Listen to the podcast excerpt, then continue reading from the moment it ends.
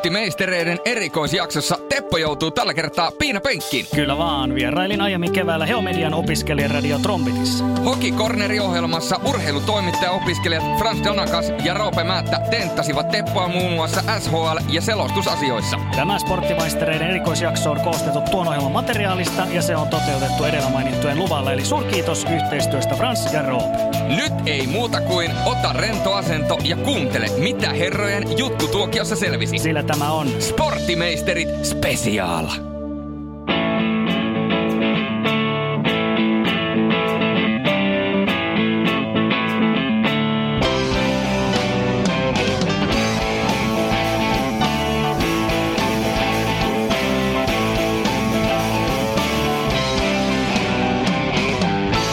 Tervetuloa takaisin rakkaat trompitin kuuntelijat Hokikornerin pariin.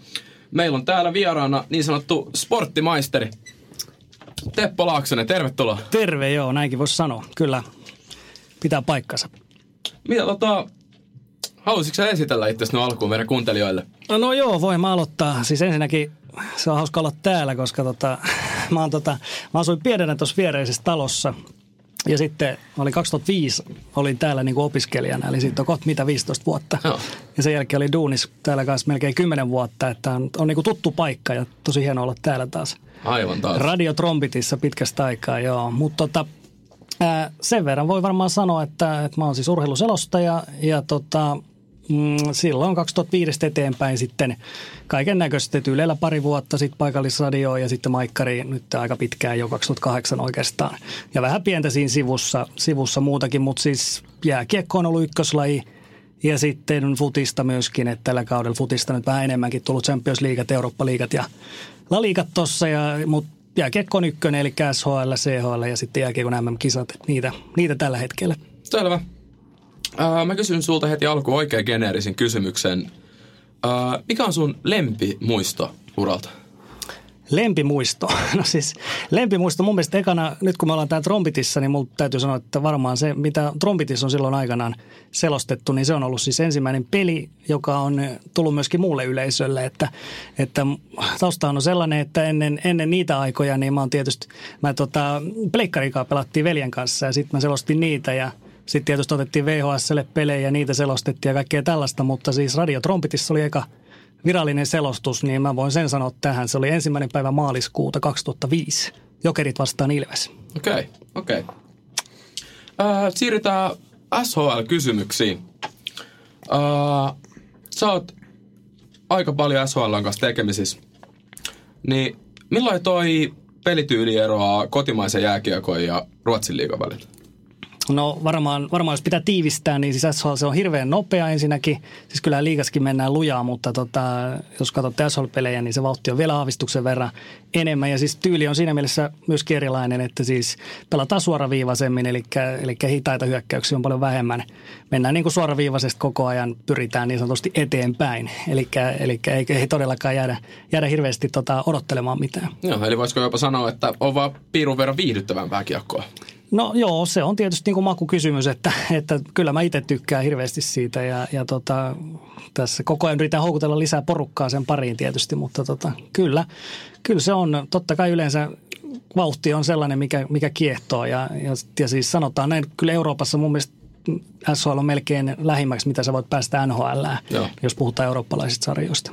Osaatko kertoa tuosta tota, katsomokulttuurista ja fanittamisesta siellä Ruotsissa ja siitä ehkä miten se eroaa sitten taas, niin kuin jos vertaa kotimaahan?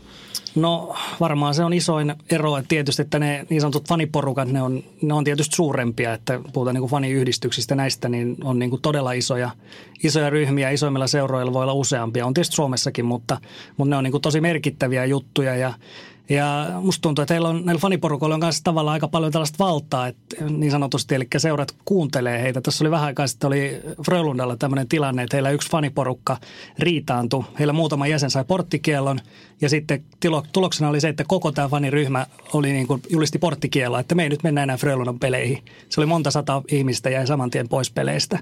No tätä ruvettiin sitten selvittelemään silleen, että Frölundan GM ja Frölundan päävalmentaja Rönnberg neuvotteli näiden fanien kanssa – ja sitten se homma selvisi. Eli tämä on aika harvinaista. Ei tule heti aikana Suomessa mieleen, että jos täällä vaikka Oulun kärppiä joku faniryhmä rupeaa niin poikotoimaan, niin heti sieltä tulee tota Mikko Manner ja, ja tota Virkkunen lähtee sinne selvittämään asiaa. Että se, se ehkä kertoo siitä, että faneilla on aika paljon valtaa siellä. Pitkää päätyä halukkaa perää. Uh, mun nimi on Frans Tanakas, mun kanssa täällä tuttuna aina Roope Määttä ja vierailijana Teppo Laaksonen. Jatketaan selostushommiin. Uh, tässä nyt tulikin aikaisemmin jo selville, mutta Teppo, sä oot ammattiselostaja. Ja mitä se niinku tarkoittaa? No ehkä se, jos haluaa jollain tavalla erottaa vaikka ammattiselostajan ja sitten sellaisen, joka tekee vähemmän, niin ammattiselostaja varmaan mä itse näen sen silleen, että se on se, millä tällä hetkellä niin kuin meidän perhe saa sen leivän, että, että se on ehkä se ratkaisevin juttu, juttu siinä, että tota, Suomessa sellaisia, jotka, jotka niin kuin puhtaasti selostustöillä tavallaan elättää itsensä, niin niitä ei ole hirveän paljon. Niitä on ehkä semmoinen parikymmentä, toistakymmentä tyyppiä tällä hetkellä. Sitten tietysti, niin kuin tiedätte, niin kanaviahan on hirveän paljon ja tulee striimiä ja kaikkea muuta, niin siis sellaisia ihmisiä, jotka ylipäätään tekee selostuksia, niin niitähän on niin kuin tosi paljon. Sitten puhutaan jo useista kymmenistä, että henkilöistä siinä kohtaa, mutta sitten taas kuinka moni heistä pystyy tekemään sitä ympäri vuoden ja, ja sitten ehkä elättää itsensä sillä, niin, niin heitä on vähemmän. Et siinä on ehkä se suuri, suuri ero siinä, siinä mun mielestä. Että et tietysti tällainenkin selostaja, se voi olla niin kuin hyvin ammattimainen selostaa, vaikka selostus yhden pelin vuodessa, niin se voi olla tosi hyvä, mutta, mutta nimenomaan, nimenomaan silloin sitä tehdään ammatikseen, niin silloin oot ammattiselostaja. No niin, tämä on mahtavaa, koska tässä tuli vastaus suoraan tuohon jatkokysymykseen, mikä olisi ollut, että mikä erottaa ammattiselostajan ja ns. amatöörin toisistaan. Uh, milloin Teppo kiinnostuit selostamisesta? No mähän kiinnostuin tietysti ihan nuorena poikana jo, että joskus 90-luvun alussa, että, että tota, formulat oli mulla ensimmäinen, kyllä se Matti, oli jotain 93, 94 siellä, sitten tietysti 95 kuka voi unohtaa. Sieltä lähti niin kuin mertarannat ja näin. Ja tota, siitä se sitten oikeastaan lähti, että mä olin, mä olin hirveän kova penkkiurheilija ensin ja, ja sitten tota, ei sitä nyt hirveästi mietitty, että tosiaan me veljen kanssa varsinkin tehtiin näitä pleikkariselostuksia sitten paljon ja se oli, se oli tavallaan vähän niin kuin semmoista hupia vaan, mutta, mutta sitten yläasteella aikaan kerran kysyttiin, että no mitä, mitäs rupeatte tekemään, että siellä oli, siellä oli tämä opi, opintojen ohjaus ja sitten jostain sitten tuli tämmöinen idea, että okei, jotain tämmöistä journalismihommaa ja siitä se sitten tavallaan lähti, että mä menin tällaiseen lukioon, missä oli, oli journalismikursseja ja sitten sen jälkeen mä tulin suoraan heoon ja ja sitten sen jälkeen ei, ei ole niinku rehe, rehellistä työtä, ei ole tehty sen jälkeen niin sanotusti, että joidenkin mielestä mediahommatkaan ei ole, ei ole mitään kunnon hommaa, mutta kyllä ne, kyllä ne on. Mutta onkohan se ikinä sitten, jos saa tehdä sitä, mitä rakastaa, niin aina löytyy, aina löytyy mielipiteitä. Uh, sä oot selostanut vaikka ja mitä, mutta millaisia omia tavoitteita sulla on niin kuin selostajana tulevaisuudessa? Mm, toi on hirveän hyvä kysymys. Että jos haluat niitä asettaa, niin, niin periaatteessa tässä nyt on vielä, vielä muutama kymmenen vuosi periaatteessa tehokasta peliaikaa. Että, että jos niitä hommia riittää, niin, niin kyllä mä niin kuin – mielellään, mielellään tee kaiken näköistä, että, että se nyt on yksi, yksi, mitä mä oon vähän, vähän rajannut, että me ehkä puhutaan sitten myöhemminkin, mutta liiga on siis, mä oon tehnyt liigaa aikaisemmin ja mestistä ja tällaista, missä se on semmoista hirveätä autolla suhaamista, että sulla on niin kuin puolentoista tunnin selostus, niin voi olla, että sä ajat kolme tuntia sinne ja kolme tuntia takas. Että sulla menee koko päivä siihen, että sä oot enemmän autokuski kuin selostaja, niin, niin mä en oikein siihen, siihen enää lämpene silleen. Ja sitten toinen, toinen niin kuin tällaiset Okei, okay, NHLssäkin tehdään näitä primetime-pelejä paljon nykyään, mutta siis mulle ei niin kuin yhtään sovi tällaiset aamuja-pelit, että mä oon tehnyt nuorten MM-kisoja tällaisia juttuja, niin mä oon, siis se on aivan hirvittävä sen jälkeen. Siis mä en, mä en, se menee, sun menee varmaan viikko, että sä toivot siitä, että sulla on se unirytmi niin kuin väärinpäin. Että ne ei mulle sovi ollenkaan, mutta siis jos on inhimilliseen aikaan, niin kyllä mä pystyn tekemään mitä vaan. Että et tota, ehkä tämä niin kuin futis ja jääkiekko on, on ne, mitä mä, mitä mä parhaiten osaan, mutta en mä nyt kokonaan sano, että en pystyisi jotain muutakin tekemään. No. Niin, sä oot kertonut, kertonut tosiaan, että sä selostat mieluummin, mieluummin studiossa tota, kuin paikan päällä, niin tota, liittyykö se sitten kanssa tuohon matkoihin, ehkä, ehkä reissukuluihin, just siihen hektisyyteen ja suunnitteluun, mi, mi, mitä kaikki siinä on juttuja sen taustalla?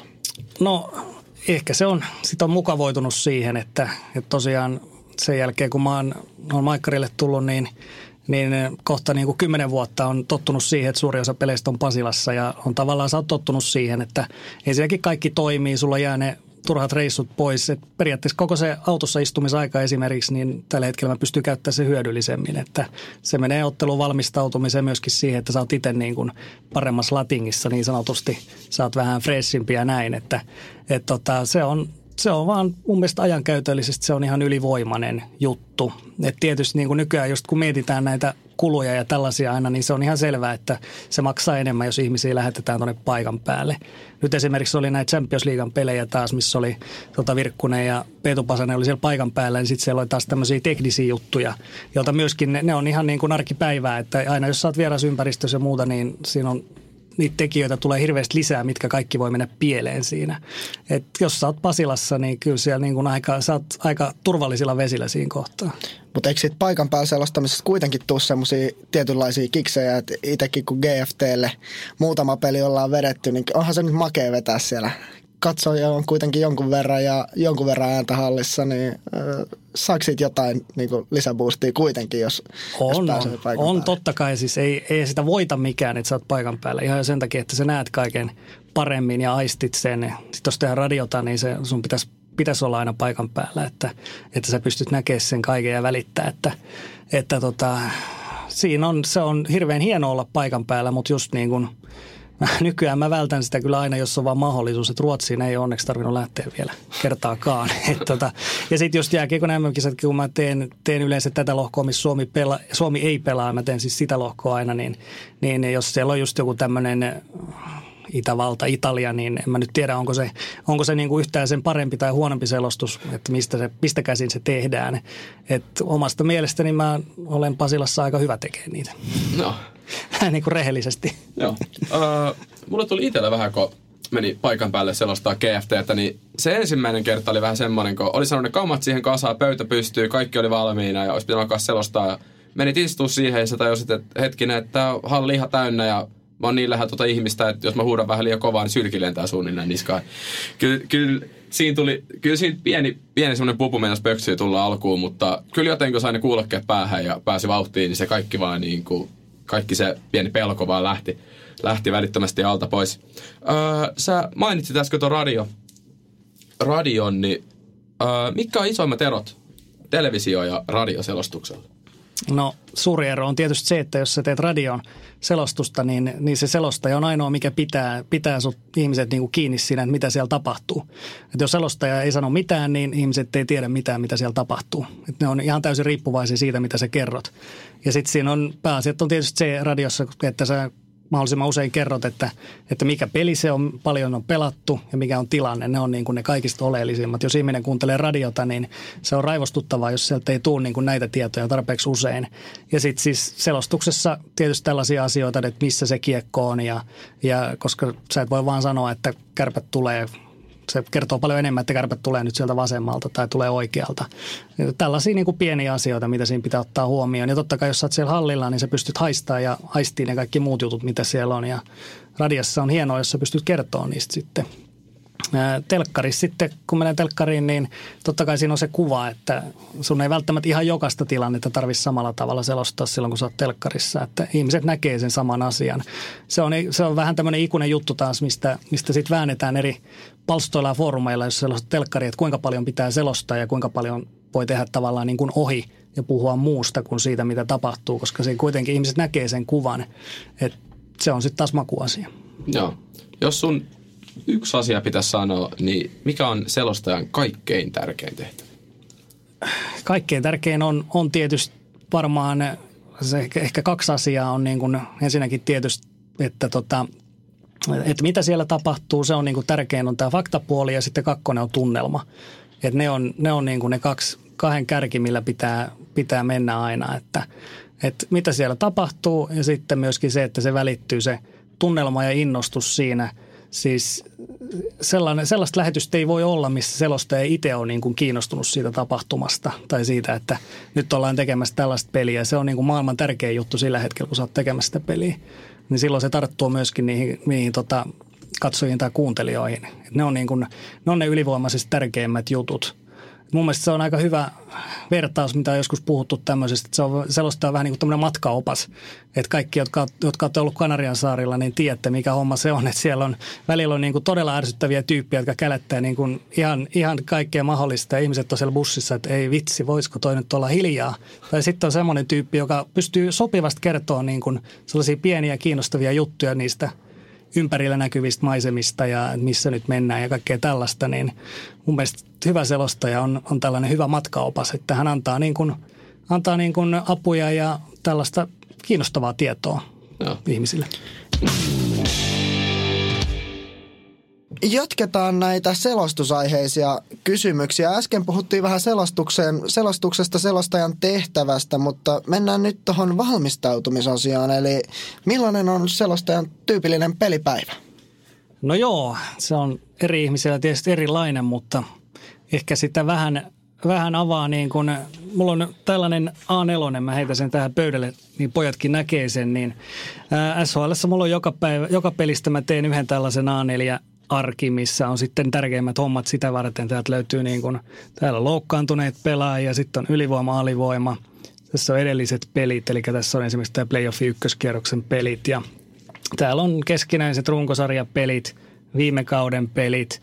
Tässä on vähän tuosta runkosarjasta myöskin, täällä se Färjestad runkosarja ykkönen ja HV oli kahdeksas etäisyys, paljonko on matkaa Kaastadista Jönköpingin. Nämä on näitä pikkujuttuja, mitä jotkut voi sieltä ottaa esille. Historia, nämä joukkueet on kohdannut kahdeksan kertaa aikaisemmin playoffeissa ja tässä on sitten halleista vähän vielä.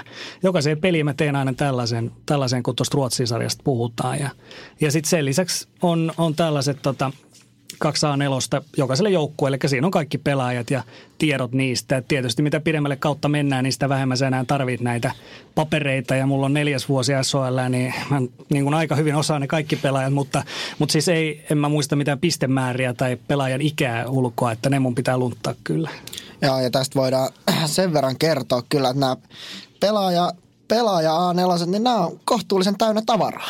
Ne on joo, että siinä on eri tyylejä tietysti, jotkut tekee tota hienosti, olen kuullut, jotkut tekee Excel-taulukoita niistä ja voi tehdä koneella niitä erinäisiä versioita, mutta mä teen kuule kynällä ja paperilla. Ja silloin kun me tehtiin liigaa, niin me tehtiin vielä silleen, että tämä A4 puolitettiin niin, että tehtiin puolikkaalle A4 aina yksi joukkue, johtuen siitä, että se pöytätila oli suunnilleen tämmöinen, mikä mulla nyt on edessä tällainen, että mä just, just mulla tietokone mahtuisi tähän, mutta ei paljon mitään muuta, niin ihan vaan tilan säästämiseksi puolikkaalle A4, silloin semmoista niin kuin pikku ötökän kokosta se teksti, mitä siinä oli, mutta siis kyllä sitä silloin näki vielä lukea. Onko koskaan käynyt niin, että ei ole nähnyt niitä muistiinpanoja, että on mennyt niin pieneksi? Voi olla niinkin ja voi olla niinkin, että ne on niin epäselviä, että niistä ei enää saa selvää sitten, mutta sitten on pitänyt vaan tulkita, että mikähän se nyt voisi olla.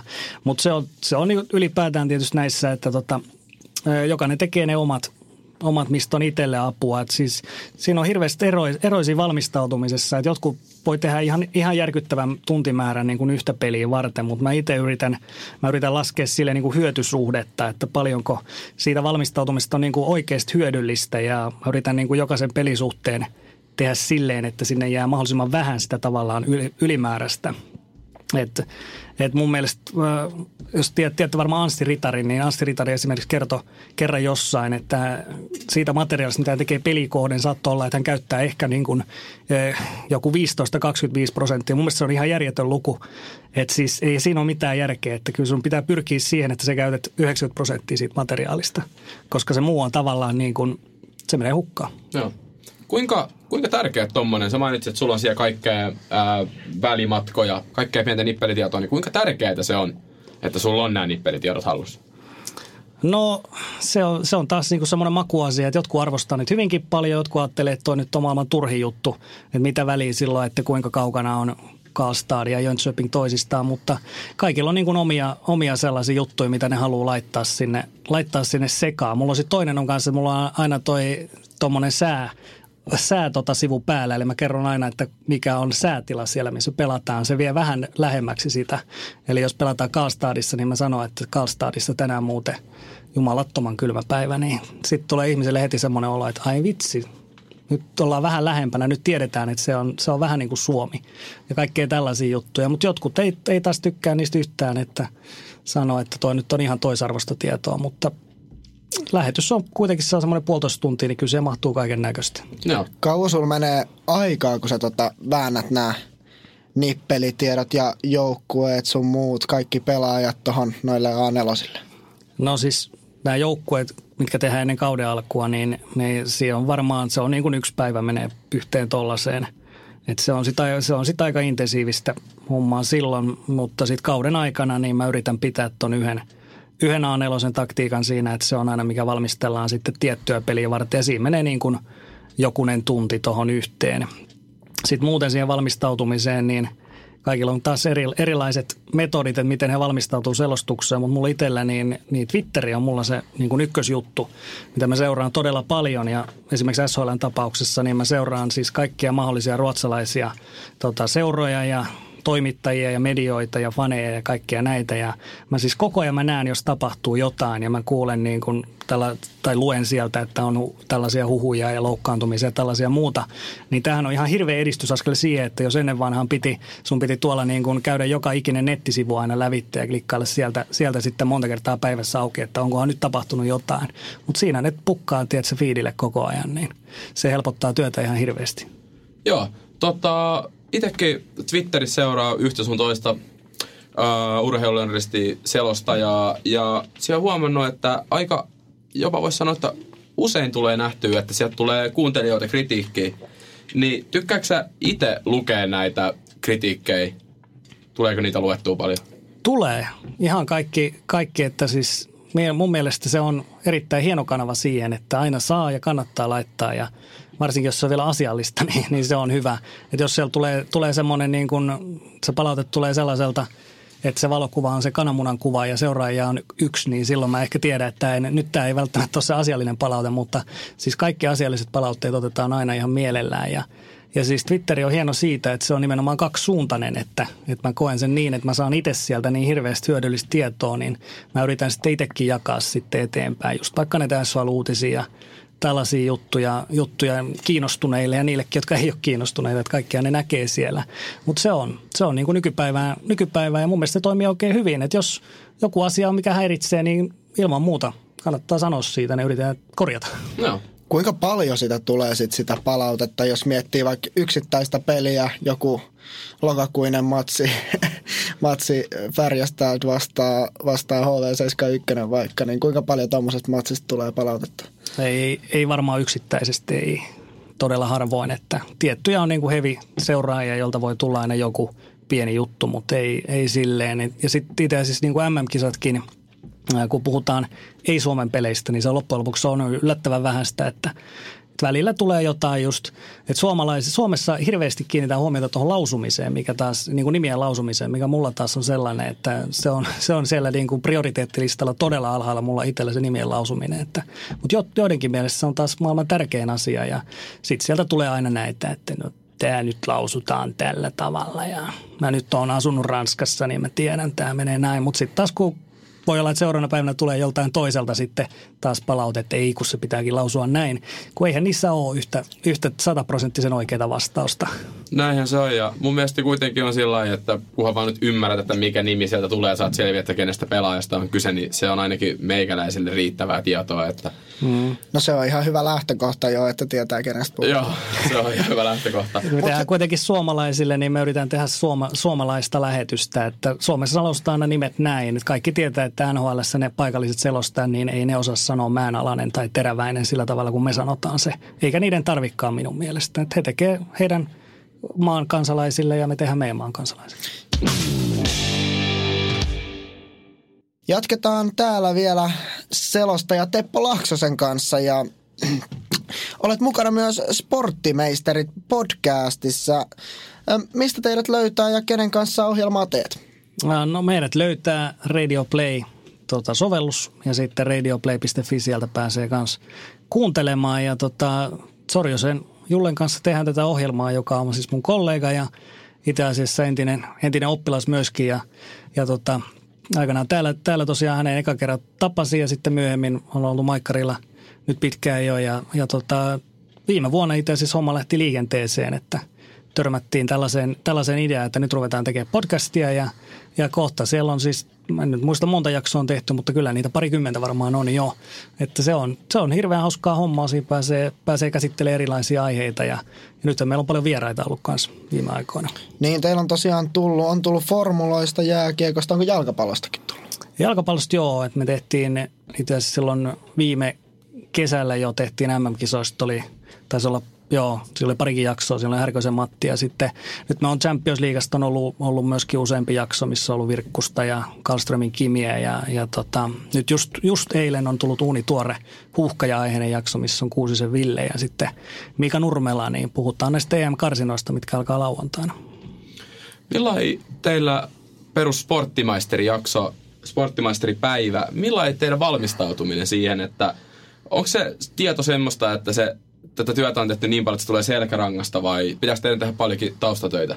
No kyllä sitten täytyy tehdä. Et tietysti tällainen jakso, missä on vieraita, niin meidän rooli on sitten enemmän sellainen, että yritetään tehdä niin kuin vieraille hyvät kysymykset ja ja vieraan niin kuin liidaa, että me ollaan sitten tavallaan sivuroolissa siinä, mutta, mutta silloin jos puhutaan itsekin, me on tehty niin kuin vaikka liiga ennakkoa, me on tehty semmoista, niin kuin, että se on yhteensä ollut melkein pari tuntia, että sitten on kaikki, kaikki joukkueet käyty läpi ja tällaisia tämän tyyppisiä juttuja, niin silloin tietysti pitää olla aika paljonkin, mutta, mutta ei meillä siis hirveästi paperilla ole mitään, mitään että just ollaan niin kuin ranskalaisia viivoja ja ehkä A4 yhdestä lähetyksestä aina, että ei se, ei se sen enempää ole, että tämä on kuitenkin enem, enemmän semmoista harrastusmuotoista toimintaa vielä, että, että yritetään pitää se hauskana myöskin, että ei ole liian, ei ole liian vakavaa. Tota, podcastit on nykyään tosi suosittuja, niin millaisessa asemassa sä näet, että podcastit on tällä hetkellä urheilujournalismissa tai journalismissa ylipäätään? Se on todella nousevassa asemassa, että niin kuin sanoin, niitä on tullut hirveän paljon ja rupeaa olemaan eri lajeista ja myöskin tekijöitä on niin kuin eri, eri tyylisiä, niin siis on todella hyvä juttu. Että kyllä mä näkisin, että tämä on nimenomaan se tulevaisuus tällä hetkellä. Ja periaatteessa kuka vaan voi aloittaa aina oman, oman podcastin, jos se niin kuin nykyiset kelpaa. Ja se tarkoittaa myöskin sitä, että se kilpailu on kovempaa ja se laatu nousee myöskin koko ajan. Että pitää, pitää oikeasti tehdä hyviä ohjelmia, että erottuu siellä. Et siinä on tietysti myös se, että, että siis niin kuin radiokanavilla taas nykyään vähemmän on tällaista just tarjontaa, että nykyään on ketjuradiot ja aika paljon, että mennään saman formaatin mukaan, että siellä ei ole tällaisia ohjelmapaikkoja ehkä niinkään tarjolla tekijöille, niin, niin podcastista on hieno homma, että jokainen voi aloittaa tavallaan oman kanavan siitä. Joo, ja mun mielestä podcastit on siitä tosi hienoja, että ne on ihan äärettömän helposti saatavilla. Mä kuuntelin kuitenkin tietokoneella teidän ensimmäisen jakson, ja sitten mä ajattelin, että tätä olisi liikkeelläkin kiva kuunnella, niin mä latasin puhelimeen Radio Play ja sieltähän teidät löysi tosi nopeata. Et se on kyllä niinku, se on mun mielestä ihan parasta, että kuka vaan pystyy kuuntelemaan niinku ihan milloin vaan, missä vaan. On, on. Et se on nykyään ylipäätään ihmiset haluaa haluu niinku sisällön kuin sisällön, niin ne haluaa, että saada sen milloin tahansa käyttöönsä, että, että sä et enää ole sidottu tiettyyn aikaan, että nyt pitää odottaa sitä. Et se, on, se on hieno juttu, että nykyään tota, on mahdollista silleen, silleen tehdä ja, ja myöskin niitä vanhoja juttuja, että meilläkin tosiaan niitä vanhoja jaksoja myöskin kuunnellaan edelleen yhden jutun, mitä teidän podista huomaa, mitä Mä en lähde dumaamaan ketään, haukkuu ketään, mutta joidenkin ihmisten podesta niin ei huomaa niin hyvää semmoista kemiaa. Kun teillä se kuitenkin on niin, kuin niin aitoa se kemia, niin se juuret varmaan löytyy täältä heosta. Kyllä se löytyy, mutta sitten sit se löytyy myöskin siitä, että Sorjonen on semmoinen tyyppi, joka kanssa kaikki tulee toimeen. Että, mä en tiedä, onko mä itse sellainen, mutta siis mä en, hänelle ei varmaan ole yhtään vihamiestä olemassa niin kuin koko maailmassa. Että se on semmoinen, se on semmoinen lepposa, lepposa lappalainen, niin se tulee ihmisten kanssa hirveän hyvin juttuun. Mutta totta kai siis niin kuin tässäkin meillä täydentyy, meillä on vähän erilaiset niin kuin ehkä tavallaan nämä osaamisjutut ja tällaiset, että mä teen ehkä vähän enemmän sitä runkoa aina ja sitä ennakkosuunnittelua ja sitten, sitten tota, Sorjonen taas tekee meillä niin kuin hän hoitaa kaikki tekniset hommat ja hän editoinen jaksot ja muut. Että meillä menee tosi, tosi mun mielestä hyvin niin kuin natsaa tässä kanssa, että pääsee molemmat tekemään niillä omilla vahvuuksilla. Joo, no se on ihan mahtava juttu. Pitäisikö tota, Haluatteko te vielä jonkun vinkin vaikka, kun te olette nuoria, nuoria ja innokkaita, niin miten pääsee alalle?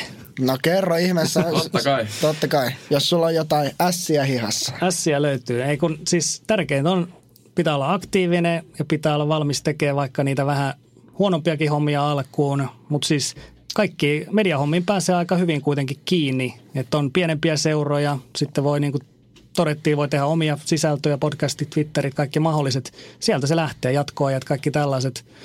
Sitä kautta niin jokaisella on mahdollisuus edetä, edetä niin kuin uralla, vaikka niin kuin selostushommiin tai ihan mihin tahansa. Että mun mielestä se on nykypäivänä paljon helpompaa kuin ennen vanhaan, koska näitä selostusmahdollisuuksiakin on enemmän. Ja muutenkin, että pääsee tekemään juttuja ja kaikkea, niin kyllä teillä on, teillä on pojat hyvät edellytykset.